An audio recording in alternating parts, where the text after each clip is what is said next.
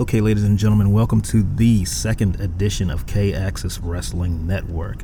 Okay, today we will be discussing the Monday Night Raw from April the ninth, twenty eighteen. Okay, so let's get right into that. All right, so we had the opening where Stephanie McMahon came out to the ring, and, you know, she did her little, you know, gift of gab thing, you know, running her mouth for a while. You know what I'm saying? And then, pretty much uh, shortly after she made her way to the ring, she received the "You Tapped Out" chant, which uh, originated from um, the time it was in Survivor Series two thousand three when Chris Benoit tapped out Brock Lesnar. That's a moment that a lot of people have forgotten about and uh, either don't know about or forgotten about, pretty much. And uh, with that being said, you know, it just kind of reminded me of that moment. I mean, yeah, I, I said the forbidden Chris Benoit, but so what? You know, because I can't I can't just pretend like the man never existed because of, you know, whatever happened. But let's move along. All right, so Ronda Rousey once got a piece of Stephanie, and she dominated her. So um, that was to be expected. You know what I'm saying? Like, you can't really expect Stephanie to dominate someone of Ronda Rousey's caliber unless she pulls, like, a sneak attack or something of that nature. But um, anyway, uh, you have Alexa... and was it Nia Jax and Alexa and um let me see Mickie James appeared. Then we had the debut of Ember Moon, and a lot of people saw that as like a huge debut. It was a great thing. Yeah, I mean, she's she's earned her stripes, of course, in like N X T and stuff like that, but at the same time, um I don't know, I didn't see it as that big of a debut, honestly, because um, I think like a bigger debut for the main roster would have been like Drew Galloway, aka Drew McIntyre. Um, he would have been a big debut. Um, who else would have been a big debut? I think they could have made a big debut out of um, Eric Young, but uh, I don't know, maybe that's just me. But at the same time, um, who else did we have? Um, yeah, all right, then, then, then it moved on to a tag team match. Yeah, it was um, it was Nia Jax and Ember Moon versus Alexa Bliss and Mickie James. Okay, and then we had Gallows and Anderson versus Dash and Dawson. All right, and, you know, this match has happened so many times, you know what I'm saying? And I gotta say, man, it's been boring every single time. Like, I even saw it live, and it was just super boring. Like, it was just... you know, put the crowd to sleep boring. In fact, I think that match might have taken place on the two episodes of Raw that I actually attended last year, and it was just a sleeper. You know, it was it was awful. It was awful. You know what I'm saying? It was, you know, and I, I just didn't have any desire to see that, to sit through that again, you know? I mean, what, what, what, can, what can you expect? You have two of the most boring tag teams, you know, in W W E, you know, in the ring for... X amount of time, you know what I'm saying? You're consuming people's time, you know, um, you know, and and I'm not just entirely knocking these guys, you know what I'm saying? Because, I don't know, Dash and Dawson, I mean, right off the top, I will admit, I'm not a huge fan of them, you know, and a lot of other people don't seem to be either, because they don't really draw a huge crowd pop.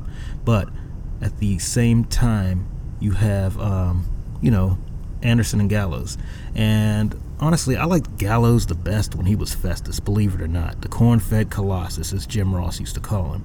You know, because I thought it was cool. Every time the bell rang, he would just turn into Superman and just, like, demolish his opponent. And then, like, once he got his three count and, uh, you know, the bell rang, he just went back to being just, uh, just out of it. You know what I'm saying? But then you have Carl Anderson. Now...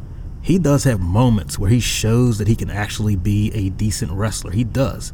I cannot deny that. So anybody that's saying I'm a hater, I'm not, that's not true at all.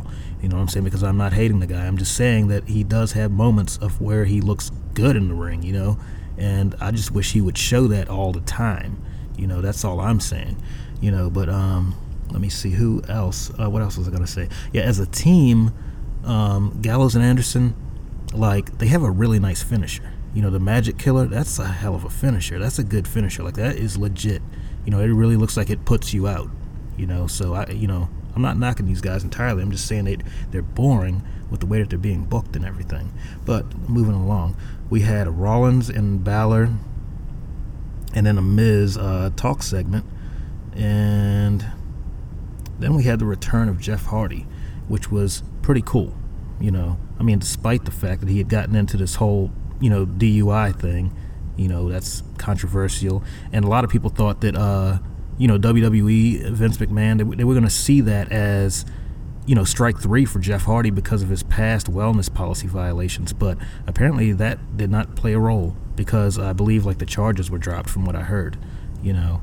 So um, that's good for Jeff. You know, he's hanging in there. But I just hope that he, he can stay clean through this stint of, you know, of his W W E contract, because if he screws up one more time, I'm pretty sure they're going to be, you know, they're going to be like, we're done with this guy. You know, we got to let him go, you know. But um, anyway, you know, moving along, we had uh, Sasha Banks versus Amanda from Tough Enough, because that's what I call her. I don't call her Mandy Rose because I simply don't like that name, honestly. So I call her Amanda. But um, anyway, so Amanda won that match after Bayley accidentally hit Sasha, and that somehow led to a one-on-one between Bayley and Sasha that's scheduled for next week. So with that being said, um, I don't know, this match has happened many times. That was one of the matches that I saw last year on Raw, you know, when I went live, you know, because I went to, um, I went to, um, three different wrestling events in twenty seventeen, and then I went, then I've been to one this year, you know, because, um, you know, I just felt it was time to go to another live event. You know, I haven't been to, um, before last year, I haven't been to a live wrestling event since like two thousand six at No Way Out, and it was at the, um, at the time, I believe it was the Baltimore Center, or it was the First Mariner Center, or it was when the Baltimore Center had just um, converted over to the uh, First Mariner Center, which is now the uh, Royal Farms Arena, which I attended um, last year in October um, for Monday Night Raw. And it was, in fact, it was the day before Halloween. In fact, you'll you'll see that on my Instagram, you know, all the photos from that event, you know, if you follow my Instagram. But anyway, you know, at K-Axis Wrestling Network. Uh, but anyway, let's move along here because I just got off. I'm, I'm getting off into other stuff here. But anyway, so then we had uh, Paige come out, you know, um, because she was out there with her crew, Absolution, you know, with um, was it Sonya Deville and Amanda, and then Paige just comes out, makes her little speech, makes her official retirement speech, which I feel like is long overdue. Like, she should have done it a while ago, because, you know, it's been abundantly clear that she's never going to be able to wrestle again, or, or at least not under the W W E banner, you know. And that's unfortunate for somebody that young, you know, but hey, you know, life happens, things happen, you know. Um, all right, so then we move along to the Elias segment, you know, which is, you know, usually pretty entertaining, because, you know, Elias, the way I see him, the way I evaluate his character, I feel like he's come a long way since he's been on N X T, you know, because like when he was on N X T, he did not have all this appeal, you know, with the crowd and this ability to just, you know, be an interesting character, you know what I'm saying? But now he has that, and I think that's cool. I like to see wrestlers step up. I like to see wrestlers develop. So he's one of the ones that grew on me, you know, so I can truly say that. And during uh, the Elias segment, that is when Bobby Lashley returned to W W E. And that is a huge, huge thing, you know what I'm saying? Because a lot of people wanted to see that once they found out he was done with T N A, a k a. Impact Wrestling, you know, and he finally made his way back. And it was, you know, just great to see him again, because there's a lot of matches that he can have there now, you know, that wasn't, you know, previously possible. But now it is possible, and there is a lot of potential there, you know, so I hope hopefully that works out well, you know. But now, let me see, next we had, you know, Owens and Zayn. They came out. They made their little plea with Kurt Angle, you know, because they wanted a job on the Raw brand, yada, yada, yada. Like, what what is the point, you know, when we have this shakeup thing going? Like, they couldn't they have saved that? Because, you know, when this shakeup happens next week, you know, anybody could end up on any show. So, you know, with that being said, like, what is the point of, you know, making this plea? Like, cause, cause, well, then again, there's no guarantee that they're going to end up on Raw either. But at the same time, you know, it just, I don't know. But anyway, moving along here. Um, oh, oh, oh, before we move along, before we move along, here's another thing I have to, um, I have to mention about that segment when Kurt Angle mentioned that T N A is hiring. Like, that is the pretty much the first time T N A has been mentioned on a W W E program since the Sting uh, Network documentary. And then I think before that, um, it was mentioned by Low Key when he came over to W W E. He had made like a um, he took a shot at T N A once he had gotten over there to W W E. But um, that's like the last time I remember it being mentioned. But if I'm wrong, correct me, but, you know, just be respectful about it. Don't come at me, call me names and all this other garbage, because, you know, there's so many things that happen in the wrestling business that you can't possibly remember at all, you know. And I just hope that most people would, you know, at least try to understand that. Anyway, moving along here. All right, so then we had the Roman Reigns promo, and then we saw the return of Samoa Joe, which is another good thing, because that's going to shake up the whole landscape. You know what I'm saying? Like, you have Samoa Joe who's back. You know, he's going to he's gonna be there to handle business. You know what I'm saying? He's like a no-nonsense kind of wrestler, and that's one of the main reasons why I like him. And I liked him, you know, ever since the early T N A days, you know, when he was much younger, you know, because he had a lot of great matches over there in T N A as well, you know, just so many that I just can't name them all. Like, all the ones that he had, like, with Chris Daniels and A J Styles and, you know, the ones he had with Kurt Angle over there, the ones he had with, you know, so many other, you know, legends and big names. It's just, it's it's really a lot. He's he's accomplished a lot in his career, you know, and he's a well-established wrestler, you know, regardless of what people say about his weight and everything. And here's another issue. A lot of people make a big deal about Samoa Joe's weight and everything, and it's like, for what? You know what I'm saying? Like, why are you doing this? You just, you doing this just to be doing it? Because, like, honestly, let's think back, like, compared to, let's compare Samoa Joe to some of the heavyset wrestlers of the past, you know, like Vader. You know, Vader was very heavyset. You know, uh, Yokozuna, very heavyset. Viscera, very heavyset. Bastion Booger, very heavyset. Uh, Bam Bam Bigelow, very heavyset. Um, who else? I mean, the list goes on and on. Like, I, I could go on for days with this, you know, but I don't have the time for that. So, just saying, Samoa Joe is not the biggest wrestler out there, and they also do the same thing to Kevin Owens and Nia Jax, you know, especially the I W C. They always like to talk about, oh, they're fat, they're fat, you know what I'm saying, but who cares, you know what I'm saying, as long as they deliver on the microphone and in the ring, and as long as they're doing their job, what does it matter? What does their weight matter? Who cares about their weight? They're not there to, you know what I'm saying, get on a scale in front of the world. They're there to perform in front of the crowd and excel at what they do, and they do it pretty damn well, if you ask me. But anyway, let's move along here. We uh we are on, let me see, we had Matt Hardy, the Matt Hardy and Bray Wyatt versus Apollo and Titus, or the Titus Worldwide.